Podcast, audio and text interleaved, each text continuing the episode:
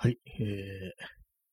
本日2回目の放送となります。えー、先ほどの放送で、こういろいろ、シティボップのシティってどこだよっていう、そういう話をこういろいろしたんですけども、どうもあの、あんまりね、こう元気がないというか、ちょっとぼんやりしてて、まとまんない感じで話してしまったなと思って、なんかこう、ね、まあ、ちょっと今日、今日も乗ってきたので、もう一回やってるという、そんな感じでございます。えー本日は10月の15日って前も、さっきも言いましたね。まあ、そんな感じで、えー本日の2回目始めたいと思います。えータイトル、昔のことをよく覚えている人っていうタイトルなんですけども、これは何かというと、あの、前々回の放送で話したあの、坪内雄三というね、文芸評論家のこうエッセイというんですかね。で、東京という、まあ、そのものズバリのタイトルの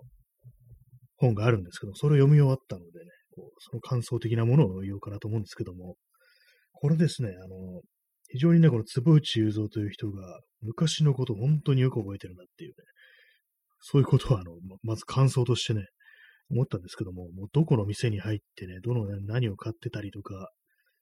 で、あのお店の、なんの、なんていうね、こう、メニューが何円でとかね、結構そういう、すごい細かいことをね、すごい覚えてるんですよ。これね、書いた時は、多分この坪内雄三という人は50歳ぐらいだと思うんですけども、50過ぎぐらいだと思うんですけども、それでね、あの、小学校の時にあの店よく行ってたとか、あの本屋であれを買ってたとか、そういうことをね、すごいね、細かく覚えてて、それがね、なんかこう、ちょっとびっくりというか、私なんかね、もう絶対もうこの先忘れるだろうなっていうね、予感しかしないので、それがまずね、すごいなというふうに思ったという話でございます。皆さんも覚えてますか？子供の頃ね、行ってた本屋とか、結構、まあ、このね、坪内雄三という人が、なんていうんですかね、博覧狂気というか何なのかな、わからないですけども、とにかくまあ、いろんなところに本屋に行ってね、こう、いろんなね、こう、まあ、そういうこと、いろんなカルチャーとかね、そういうものに対して非常になんか造形が深いというような、多分そういう人だと思うんですけども、私、あの、この、東京以外のね、こう、本は読んだことないのでよく知らないんですけども、まあ、とにかくもう子供の頃からいろんなものに触れてるというね、感じで、まあ、それに比べてね、私が子供の頃とか、だとまあ別にね、大したね、こう、本屋に、本屋に本を買いに行くのをすごく楽しみにしているっていうね、習慣がなかったし、で、まあ、映画とかね、まあ、中、ね、中学生とか高校生の時、そんな映画館とかね、行ってなかったよなっていうふうに思ったりして、これがなかなかね、まあ、人の違いかっていうね、器の違いかみたいなことをね、思ったんですけども、まあ、とにかく細かいことをね、覚えてるという感じなんですけども、結構、まあ、自分がね、もし子供の頃に通ってた本屋とか、ね、そうえ映画映画館は行ってないですけども、まあね、どの辺のね、どういうこ行ってどういうことをしてたかって、そこまで思い出せるかっていうとね、もうあんま思い出せないですね。思い出せないですね。はっきり言うねって感じですけどもね。P さん、坪内雄三、福田和也とのスパの連載の印象が強い。ああ、そういうのやったんですね。どういう、どういう連載だったんですかね。スパ。週刊、週刊じゃないか。月刊誌かな。そういうような雑誌で。あんまりね、こう他の著作というものも一切知らないので、文芸評論家であるということしか、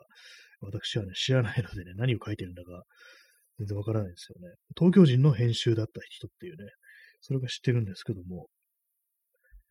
まあ、そんな感じでね、もう結構その、この本読みながら、自分が子供の頃どういうとこ行ってね、どういう何を買ったりとかね、どういう遊びをしてたかなんてことを、いろいろ思い出してみたんですけども、まあ子供の頃はさすがに覚えてるから、逆になんか少し成長してからとかの方が、ね、高校生ぐらいとか、まあそんくらいの時の方が、まあ忘れちゃうのかもしれないですね。うん、あとまあ青年期のことも忘れがちな気がするっていうね、そんな気がします。この10年ぐらい、どこ行って何をしていたかって考えてみたんですけども、あんまり、あまり何もしてないというね、まあ、結局そういう結論が出てくるんですよ。やっぱりね、この、このぐらいの世代、確かね、あの、坪内雄三何年生まれかな。1958年生まれというね、感じで、まあ、そのぐらいの世代の人、やっぱたくさんなんかあの消費をしているっていうね、結構そういう印象ありますね。だからこそいろんな街にね、ねいろんな街に行って、こう、ああいう、あれを買って、これを買って、こういうことをして、とかね、野球見に行ってとかね、なんか相撲見に行ってとか、なんかそんな細かいね、記憶とか残ってるのかと思うんですけども、私はね、こう街とか、街に出てね、なんか、あんま金使わないですからね、あんま金落とさないですからね、ひたすら歩いて移動してるっていうね、そんな感じの人間なんで、まあ、それもあってね、なんかあんまりこう記憶に残りづらいのかなって思うんですけども、あんまりこうね、飲み屋とかでね、常連になるようなタイプでもないですし、それもあってね、なんかいろいろ忘れちゃいがちなのかなっていうふうに思ったりします。まあ、そう考えると、このコロナ禍において、こう、あんまりね、外出ないっていうか、まあ、出たとしても、そういう消費の機会ってものがかなり失われてるわけですから、街の記憶ってものが、こう、今のね、今この時代を生きてる若い人からするとね、なんか、街ってなんだっけみたいな感じになるんじゃないかなっていうふうに思ったりします。なんか外出てなんかしちゃう記憶ないな、そういえばみたいなね、ことをね、自分の青春期において、表に出て何かをやったという記憶がないっていうね、そんな感じになるのではないかということをね、ふと思ったんですけども、どうなんですかね、これは。私もまあまあデ、デブ賞ってことではないですけども、デブ賞っていうか、まあ、外に出てもね、あんまりこう、お店に入ったりっていうことはあんまりしないんで、それもあると思うんですけども、だからね、なんかすごくこう、街というかね、街全体に対するなんか愛着ってものが、そんなにはないんですよね。なんかもっとふわっとした感じのね、こう、なんとなくこの辺にでこういうことをしたなとかよく撮ったりしたなぐらいの、そういうのあるんですけども、あそこの店のね、なんていう人がいて、なんかそこの親父さんがどうのこうのとか、そういう人がなんかね、こう関わってくるような思い出っていうものがね、あんまりまあないですね、私は。人とあんまね、街に出て人とコミュニケーションを取ることがないっていうね、まあそういう感じなんですけども、まあそのせいでね、なんかこう、まあまあ思い出すことがないっていう、ね、感じになってるのかなというふうに思いますね。まあ、本当にあのコロナ、コロナになってから私も、まあ、外出る機会とかあっても、でまあ、人と会う機会とか、まあ、ありますけども、まあ、友人と会ったりして、あるんですけども、それでやることとか、あの、街をひたすら歩くっていうね、そういう感じにシフトしてるんで、たすらね、歩いて、途中であの、スーパーとか、業務用スーパーとかに入ってなんか買ってね、その辺の公園のベンチ座ってなんか飲んだり、食べたりするっていうのが今のね、メインストリームですね、私の周りのね、こう、人間関係の、そういう感じなんでね、どんどんどんどんなんかこう、街というものの存在感っていうのがなくなるのかなっていうふうに思ったりしますね。今、あの、コーヒーを入れてき入れてきました。さっき食後だったものでかなりぼんやりして、ね、あんまりこう、う まく話せなかったっていうのがあるんでね。はい。そして今、なんか謎に今、なんか、腕によくわかんない粉みたいなものがついてるんですけど、これ何なんでしょうかちょっと怖くなってきました。なんか赤い粉みたいなものがついてるんですけど、なんだろう、これは。はいね、謎ですけども、まあ、そういう感じでね、なんかこう、消費の仕方が変わってきてるから、そういう、まあ、街というものがね、存在感を失ってるのではないかっていう、まあそういうことを思ったんですけども、まあ、比較的消費した街といえば、私の中では吉祥寺かなっていうのがあります。前はね、よくあの、吉祥寺なんとかブラーっと行って、まずあの、サンロード、サンロードだったかな？サンモールかサンロードかちょっとあの、ちょっと中野のね、中野とごっちゃになるんですよね。サンロードだと思うんですけども、それでね、あの、中古 CD を見るなんていう感じのね、スタートでしたね。えー、ワントゥーさん、えー、またお邪魔します。あ、いらっしゃいませ。えー、新谷さんは古本屋街の神保町で一日過ごされるイメージです。雰囲気のある喫茶店もいくらかあると何かの本で読みました。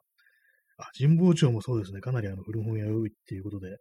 たまにね、行ったりしますね。今日私はあの最初ね、神保町行った時は、あの、アウトドアとかね、ああいうね、あれお店が多いんで、それをちょっと目当てに行ったんですよね。それでまあなんかよく見たらこれ本屋とかいっぱいあるなみたいな感じの、ね、ことを思って、たまに今覗いたりするなんていう感じなんですけども、最近はあれですね、そそんなには行ってないですね。やっぱりこう、まあ、そのコロナにおけるね、あれがっていうのがありますけども、古本屋街、確かにこの、坪内中蔵の東京にもね、神保町っていうのはかなり出てきましたね。あの、白山通り、確かに中高生の時は、ちょっと、ね、神保町というのは少し離れたあの白山通りの方が好きだったみたいな、結構ね、そういう細かいね、なんか、ちょっとした通り一本隔ててもカラーが違うなんてこと書いてあったりして、なんか割にね、なんかその古本屋通にとってはね、そのそれぞれの色みたいなものがあるみたいですね。私、神保町行くときは、あの、割と、あれですね、あの、美術関係の書籍が多いところを、なんか、ちょっとね、覗いたりしてっていうことはやりますね。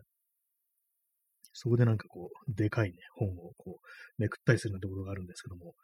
結構ね、一日全部過ごすかというとそういう感じじゃないですね。私の場合大体その神保町まで行って、でちらっと見たら、その先のあの、両国の方まで行って、でまあ両国の橋を渡る手前にあの、私自転車に、自転車に乗るんで、その自転車用品っていうか、そのまあ、なんていうんですかね、あの、メッセンジャーバッグとか、そういうね、こう、グッズだとかね、グッズというか、まあそういうバッグとかね、あと、まあ、パ、自転車のパーツとかね、そういうものを置いてる、ある店があるんですけども、そこに立ち寄って、で、それであの、両国橋を越えて、そこからあの、隅田川テラスに行き、で、そのひたすら隅田川テラスをね、こう自転車をこう、押しながら歩くなんていうね、ことを割とやったりしてますね。結構その神保町は、やっぱこの最初の通過地点という感じですね。そこでちょっとちらっと止めて、見て、さらに行って、両国まで行くっていうね、そんな感じですね。割になんかこう、あれなんですよね。特に、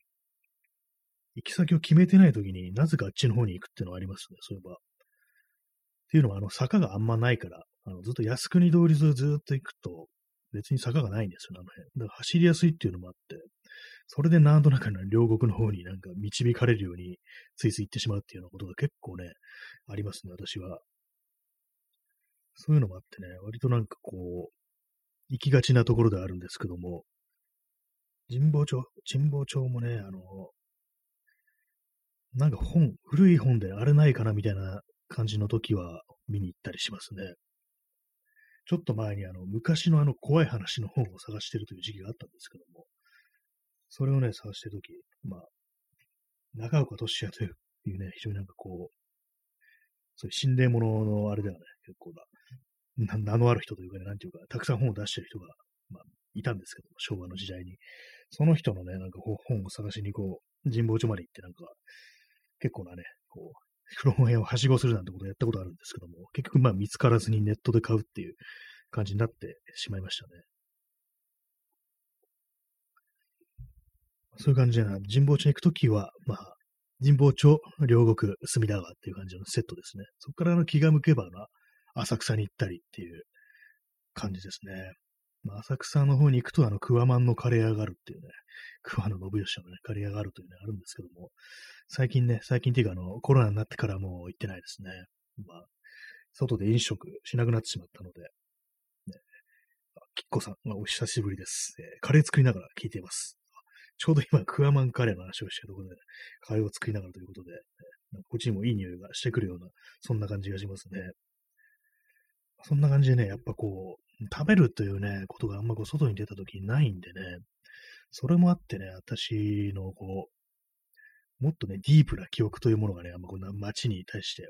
愛着みたいなものはないのかなっていうのは、まあ、思いますね。結構その、喫茶店もね、あんまそんな入らないんですよね。本当なんか、人と一緒にいるときしか入らないっていう感じで、あれなんですよね、あの、外でね、でもベンチ座ってなんか飲んでるとかね、なんかそれがなんか非常に多いっていう感じですね。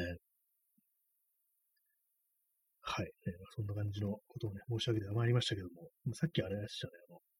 吉祥寺の話が途中でしたね。吉祥寺行くとあれなんですよ。まずそのサンロードの、あれですね、中古 CD 屋に立ち寄って、なんかこう、ね、1枚くらい買って、そこから出て、こう、パルコとかね、行ったりしてパルコの地下のなんか純駆動とか行って、それをまあ冷やかして、まあ、大体買わないんですけどもね。そして、それからあの、カルディとかね、こう見に行ったりしてるなんていうのが結構ルーチンみたいな感じになってる時期がありましたね。あの時が、あの時はなんかこう一番、まあ吉祥寺というものに対して思い入れがあったような感じします。その頃はね、あれなんですよね、そう吉祥寺でなんか友人と会うということがあんましてなかった時代なんで、まあまあそう飲食はね、そんなしてないんですけども、まあそんな感じであの、店にはね、ちょくちょく入ってなんか買ったりしてるっていう時がね、私にもありましたね。あと服をね、買うのも、結構吉祥寺っていうことが多くて、あの、ハモニカ横丁の中にある、アメコジ、アメカジっぽい店があるんですけども、結構ね、ずっとやってるお店で今もあるんですけども、そこでなんか割とたびたび服を買ってるなんていうね、時がありました。まあ、そういう感じの、ね、思い出はあるんですけども、なかなかね、なんかこう、本当になんかエッセイにして語れるぐらいの思い出って、自分がね、街に対して持ってるかなっていうふうに思うんですけども、まあんまないですね。何なんですかね、なぜでしょうっていうふうに思っちゃうんですけども、あんまりこう、ね、やっぱ消費をしないというのが、まあ大きいのかな、なんていうふうに思ったりして、だから、結構その、昭和をね、昭和を生きた人はね、本当まず遊ぶイコール消費っていうのがね、結構多かったんではないかと。まあそういうこと思うんですよね。まあ、本当にな、この、坪内雄三の、ね、東京という本ではね、非常に本の話がすごく多いんですよね。どこで本を買った、ね、っていうね、感じで、もう地元にもね、何件本があって、で、自分のよく行ってた街には何件、ね、あそこにああいう本があって、で、それが何年何月に、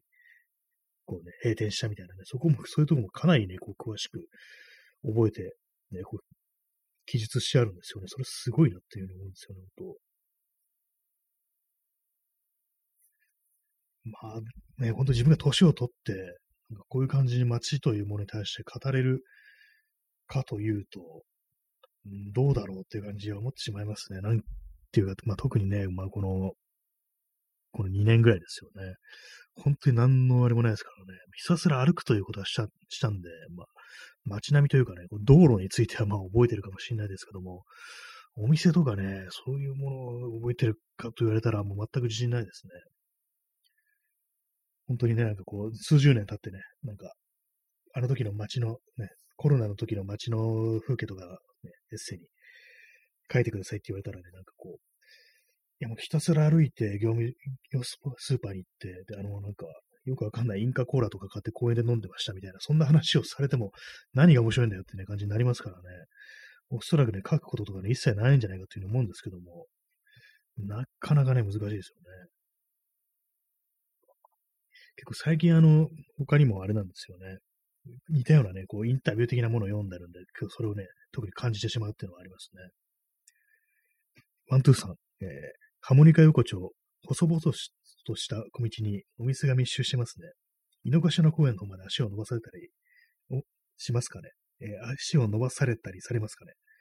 そうですね。ハモニカ横丁もまあ見て、井の頭公園一応行くんですよね、なんか。一応、まあその、ね、一応その辺の店を見た後、まず、まずっていうか、まあ、締めくり的な感じで井の頭公園の方まで行って、で、まあ、あの、池の周りをぐるっと一周するっていうのを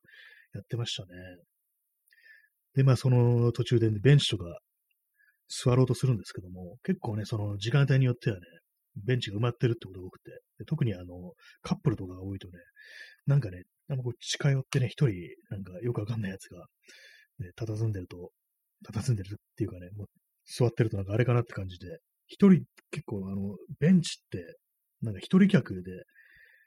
たとえ3人ぐらいかけられても、一人座ってるとあんまりね、こう、そこに座ろうっていうふうに思わないんで、まずね、私がこう座ったら、その一つのね、ベンチを占領することになってしまうと思って、ちょっとなんか、ね、気が引けるな、みたいなことを思いながら歩いてたことを思い出しますね。まあ、ぐるっと回って、こう、確かあの池の周り、今最近なんかあんま昼間あんま行かないんでよく知らないんですけども、なんか露店みたいの出してると言いますよね。露店というかなんか自分のなんか作った品をあそこら辺で売ってる人が結構いたなっていうふうに思うんですけども、それをね、なんか見て回って、まあ特に何も買わずにぐるっとね、回ってっていう感じでしたね。それでまああの、前はあの、井の頭公園の入り口のところにある伊勢屋の向かいぐらいに、まあ今もあると思うんですけども、洋服屋さんがあって、そこのもなんかちらっと見たりするみたいなね、こともやってましたね。あと、まあ、その辺の近くの古着屋みたいなものを一応覗いてみてなんていうことをね、やってたんですけども、ね、そこで買ったジャケット、買ったはいいけど、小さくてヤフオクで売ったなんてことを今思い出しました。そうですね。ハーモニカ横丁はさっき言ったあの古着屋ですね。古着屋があって、古着屋じゃないや、普通のね、新品の洋服屋でした。まあ、そこで結構買ったという記憶あります。そしてあそこで買った服は、もう今ね、太ってしまって、もう大部分着れなくなってて、クローゼットの中で死蔵されてるっていうね、そんな感じなんですけども、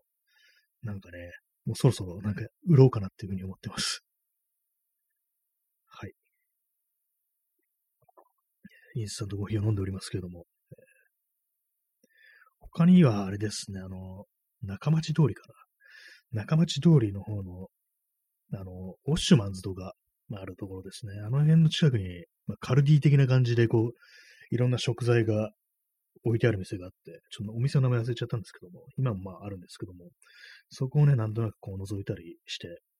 よくあれを買ってましたね。ハラペーニョの酢漬け。ね。あの瓶に入ってるやつ、あれをね、よく買ったりしてるっていう時期がありましたね。なんか本当懐かしいですね。今なんか全然こう、ね、食べなくなってしまいました。なんか、辛いからっていうね、感じですけども。まあ、そういう感じでね、いろいろ、私もね、そういう感じであの消費をしてる時期があったんですよ。今じゃもうね、ほんとこう、あれですね、今行くときはですね、まず、自転車で行って、2時間まで無料の駐輪場に止めて、もう用事を2時間以内に済ませるって感じになっちゃいましたね。でも何の用事かっていうと、そのハードオフだけ見て帰ってくるっていうね、なんかもうすごい寂しい感じのね、なんか、吉祥寺になってしまったっていうね、ありますね。今、私これを喋って録音してるマイクが、あの、吉祥寺のハードオフでね、買ったものなんですけども、なんかね、それ、それしかしなくなってしまいました。なんかね、寂しいですね、非常に。前はこう、一日かけてね、いろいろこう見てたりしたんですけども、今ね、本当になんかね、ハードオフだけっていうね、感じで、一体これはっていう、ね、そういう風になってしまいましたね、なんか。まあ、それも、これも何もかもコロナが悪いかどうかわからないですけどもね。まあ、ただ、あの、友人とね、友人と会うときとか、たまにあの、吉祥寺待ち合わせとかすると、まあ、そういうときはね、まあまあ、こう、いや、そうでもないですね。特に何も見てませんでした。ひたすら歩くだけでした。結局それですね。もうずっと歩いてますね。やっぱなんか変わってしまいましたね。本当になんか昔のようにこう、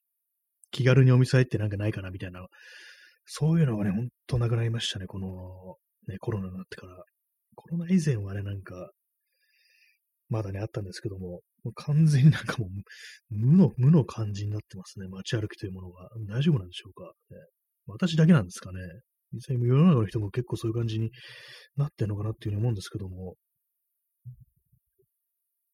はい、ね、まあそんな感じで、寂しい話になっちゃってますね。全然こう、ただ、店自体がね、いろんな店が前あったのが、やっぱり店自体減ってるっていうのはあると思うんですよ。吉吉祥寺で言うとね、結構服屋さんとかがまあまあなくなってるっていうのもあるし、あとまああれですよね。なんもこう手頃な価格でなんかいろいろ売ってる店ってのが、ちょっとね、なんかなくなってるんじゃないかなっていうふうに思ったりしますね。なんかそう、手が手軽さというかなんていうか、結構あのー、古着屋とかで言うと高円寺って思うんですけども、結構高円寺も、なんかね、あの、全体的になんか値段が上がったなってね、昔と比べると、まあ、これはあのね、デフレの時期だったからっていうね、そのあるかもしれないですけども、なんかこう、昔と比べてなんか物が高いな、みたいな思ったりして、まあ消費税とか上がってますからね、まあ、そういうのもあると思うんですけども、それもあったりしてね、な何かこう、あんまお金を使い気になれないっていうね、そんな人間になってしまいました。あとまあ、置いてあるものが結構似通ってるっていう、古着屋さんとかね、なんかいろいろあるんですけども、結局なんかラインナップは似てるっていうね、だいたいまあ似通った感じになってるっていう風になってしまってるようなもんですよね。だから逆にあの、ね、ハードオフとか、あとはまああの、セカンドストリートとかね、ああいうなんか、より大衆的ななんかね、こう、ところの方がね、なんか逆に掘り出し物があるみたいなね、感じでね、あんまりこう、そのね、洒落た古着屋というものに全然行かなくなってしまいましたね。今もう、服買うのとか、本当になんかね、メルカリとかヤフオクとか、あとそれこそね、こう、盲豆腐とかね、セカンドスイートって感じになってますね。まあ、あとはなんか T シャツとか新品でネットで買うみたいな感じで、店ね、なんか服、服屋らしい服屋で買うことが本当なくなりましたね。そういうことがね、まああるんで、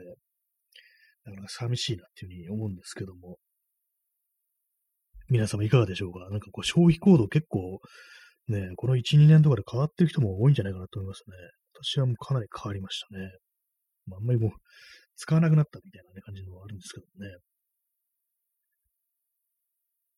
さっきもね、あの、昔あの CD とかを買ってたなんていう話をしましたけども、CD ね、もう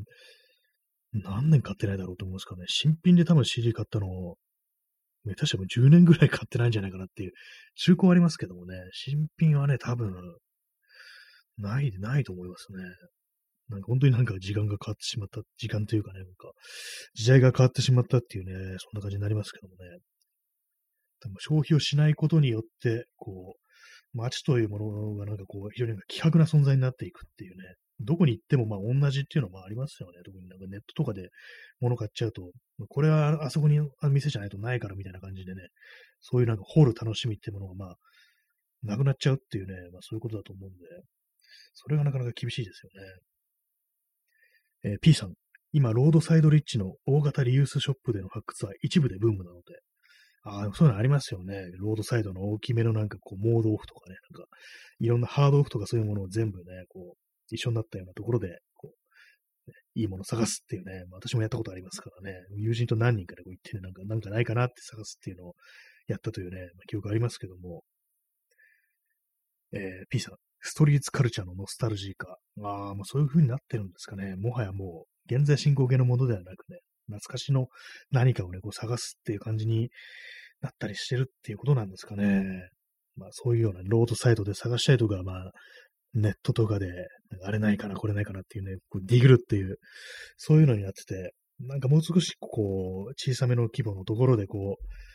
う、ね、いいもの探すっていう、そういうなんか味わいのね、ある光景というものがなんかすごく失われたのではないかなっていうふうに思ったりしますね。なんかもう変わり、時代変わりましたね、本当なんか。どうな、どうなってしまうんでしょうかっていう感じですけども、私結構あの自転車のね、パーツを結構いろいろ探すって時期あったんですけども、それもですね、ここね、もう3、4年で店の数がね、かなり減って、っていうの前はですね、あの、サイクルパラダイスっていうね、中古自転車パーツのね、お店が結構いろんなね、結構規模が大きくていろんなね、街に出店してて、まあ、高円寺だったりとか、三鷹だったりとか、共同だったりとか、そういうところにね、何店舗かあってて、私それをね、折に触れてそういうところ覗いたりして、なんかいいもんないかなって探すのが癖になってた時期だったんですけども、それがあのなんか全部、葛西の方の1店舗にこう、統合されてしまって、もう自分の夜店がなんか一気になくなったっていうね、ことありましたね。さすがに葛西まで行くのはね、遠いですからね。え P さん、シティポップブームもノスタルジーの産業化。まあまあ、そうですよね。あれもなんか本当に懐かしのって感じですからね。実際あの時代をなんか生きたわけでない、結構若いね、人たちも、ね、ああいうの結構ね、いいよねっていう感じで、まあ、話したりしててね、まあ話が合うところではあるんですけども、なんか全体がこのノスタルジーになってるというね、感じになってますね。どうなんですかね、これが。本当になんかもう、みんなが過去の世界に生きてるっていう、そんなことを思ったりしてしまいますね。どうでしょうか？皆さん大丈夫でしょうか？今を生きてるでしょうか？私はなんかもうね、もう終わってしまった過去の世界にいるのでではみたいな感じでね、もう毎日毎日こう、寂しいななんてことを思ったりしてますね。もう完全終わりの人みたいなね、もう感じになってますけどもね。本当になんかもう過去ばかり見てしまい、ね、現在とか未来がかなりおろそかになってるっていうような、そういう人間なんですけども、まあね、そういうね、勢いで、この放送でもね、もう、後ろを振り返るようなことばっかり話してるというね、わけでございますけども、まあ過去にね、何も発見するべきことがないかというと、そういうわけでもないんでね、逆になんかこう、ね、旧世界のね、こうからね、まだね、こう見つけられてないようなものをね、こう取り上げて話してみる、ね、探してみるなんてことをやったらいいんじゃないかなというふうに思うんですけども、まあ、かなり適当なこと言ってますね。まあ、そんな感じで、ちょっとね、今日に乗ったんで、今日2回やりました。まあ、そんな感じでお送りしてまいりました。163回ですけども、ご清聴ありがとうございました。えー、それでは、さようなら。